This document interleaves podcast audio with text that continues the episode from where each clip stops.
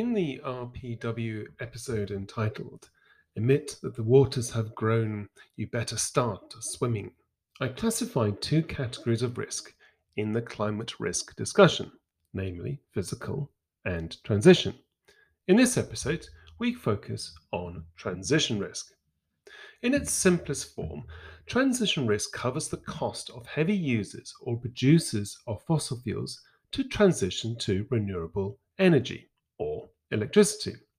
The companies in scope include, no surprises here, oil majors, utility companies, transport, heavy industry, aggregates, and politicians. The latter are the worst offenders, and I have them in this group based on the amount of nonsensical hot air they expel on this topic. Boris Johnson is the latest buffoon to get the urge to give us a lecture after flying to the United States when a Zoom call would have done. I would say that BJ is still a long way behind Trudeau and Kerry. All, however, are in the shadow of the queen of climate alarmists. Jacinda, it's a matter of life and death. Ardern. Mind you, even Jacinda was on the receiving end of a put down by an unimpressed Swedish teenager. Never work with animals or children. It is essential to appreciate there are several ways that a company can emit CO2. Scope 1 includes the carbon emission from their operations, such as, I don't know, coking up a furnace in a steel plant. Scope 2 are the indirect emissions from the utility providers of electricity and what heats their plants. Scope 3, however, covers the emissions of suppliers measured by the unit of production. Scope 3 is the largest for Western manufacturers and the hardest to measure due to our complex and global supply chains that include transport. Volkswagen, as an example, has some 22,000 suppliers, many in China, which remain primarily powered by coal. Apart from sending snotograms to suppliers demanding information um, on their carbon footprint, scope 1 and 2 intensity, a company can do little with the data they collect, thanks to the reluctance of the suppliers and their sub suppliers to come, well, clean. The intellectual powerhouse that is Extinction Rebellion point out that we have exported our carbon emissions to China. For once, they are correct, as we have thanks to, well, Scope 3. The problem for Scope 3 is that if you add it in for a company, you are a double counting. The only solution is to bring all manufacturing back into the domestic market, closing out decades of cheap goods. I think that's a good outcome, giving back well paid manufacturing goods to our deprived northern counties instead of paying too much for three years of university education. For each company in the high carbon footprint categories, we can measure to a, a really modest degree what are their costs per unit of production, emission during the use its use, and the effort mm-hmm. to recycle. A typical Volkswagen consumes, apparently, by, from their website, 5 tons of CO2 during production, 20 tons during its life, and a couple of tons during recycling. What is noteworthy is that their vaulted E whatever has a lower footprint than its diesel equivalent, but only after 125,000 kilometers of usage. The over eulogizing of electric vehicles as eco friendly is an excellent example of greenwashing, leading to, well, problematic policies. Still, we have to start somewhere, preferably with the appropriate data to understand the pluses and minuses of this transition risk. Data leads to measurement, then monitoring, and who knows, good government policies. So, what is transition risk? Well, the cost of transition comes in several sections. Time for a six pointer. Number one, capital expenditure to create a product that produces net zero carbon. Even wind turbines struggle to do this after 20 years of production. The decommission or stranding of assets is number two that were in well in current production. Three, the abandoning of intellectual know-how plus the cost of relearning. Well, sometimes this may be a good thing. We don't know. Five, exposure of, well, how can we call it, unpalatable industries to investor strikes, affecting their ability to fund themselves through debt. We see this as a consequence of the ESG or environmental, social, and governance movement. Five, additional cost of production due to the introduction or paying of a carbon tax or litigation for non-compliance or cons- uh, customer strike. And finally, because we all know there has to be a sixth, I know you're very excited, but this is the big one because it is, how can I say, timely and topical.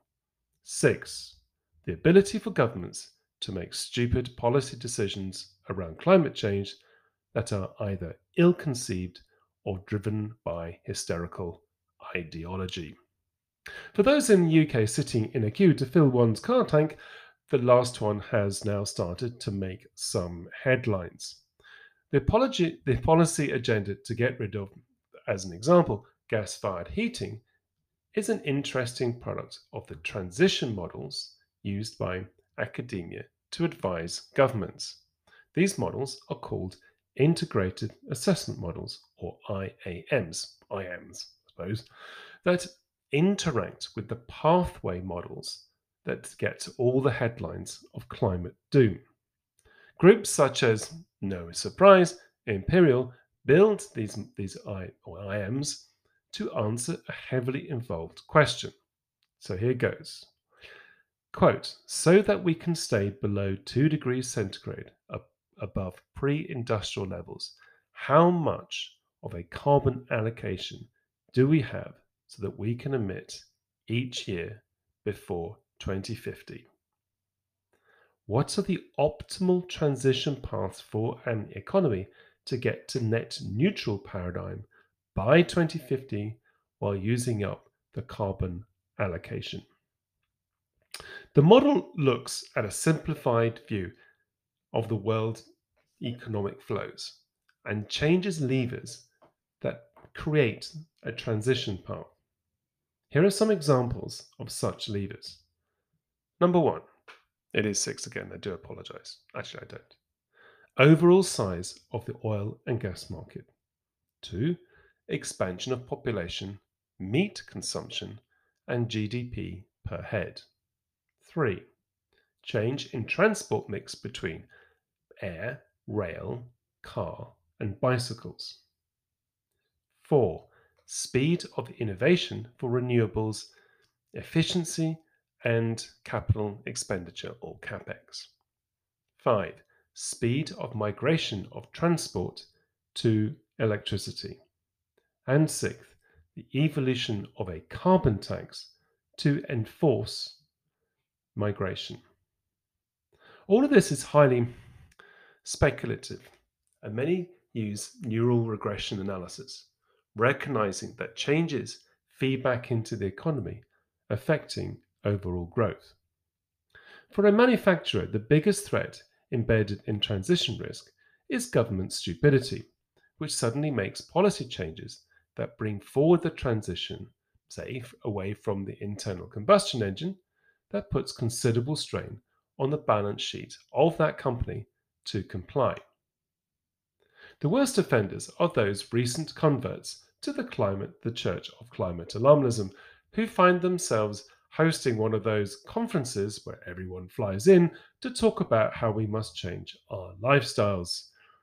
And I'm not going to mention Boris Johnson. Honest.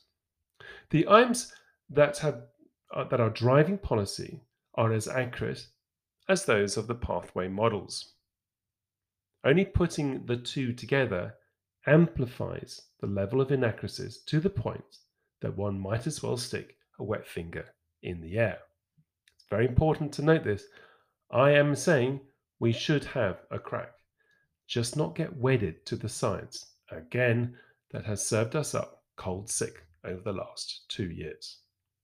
Case in point, 2014, a team of academics received a substantial grant to build, and I kid you not, a general regression neural network, or GRNN, and a feed forward back propagation, FFBP models. These complex algorithms modeled the future generative power of solar panels and predicted that by 2100, solar would only meet 5% of power consumption demands. This prediction then feeds the IAMs that conclude the world will have to reduce consumption elsewhere to compensate for the lack of generative progress. Seven years after publishing, those clever clogs had to update their 5% by 2100 prediction by 70 years to 5% by 2030, thanks to Moore's Law level of innovation in the cost of solar. In short, it collapsed. Academics prefer to suppress such positive stories about how innovation will power the transition and fall back on the assistance of lecturing us normies from the central command. Such watermelon behavior is a shame as we all we are all on this complex transition dance routine together. Anyone involved in any change program in any company knows you need to celebrate small victories to keep people engaged and build resilience to address when we have the inevitable screw ups along the way.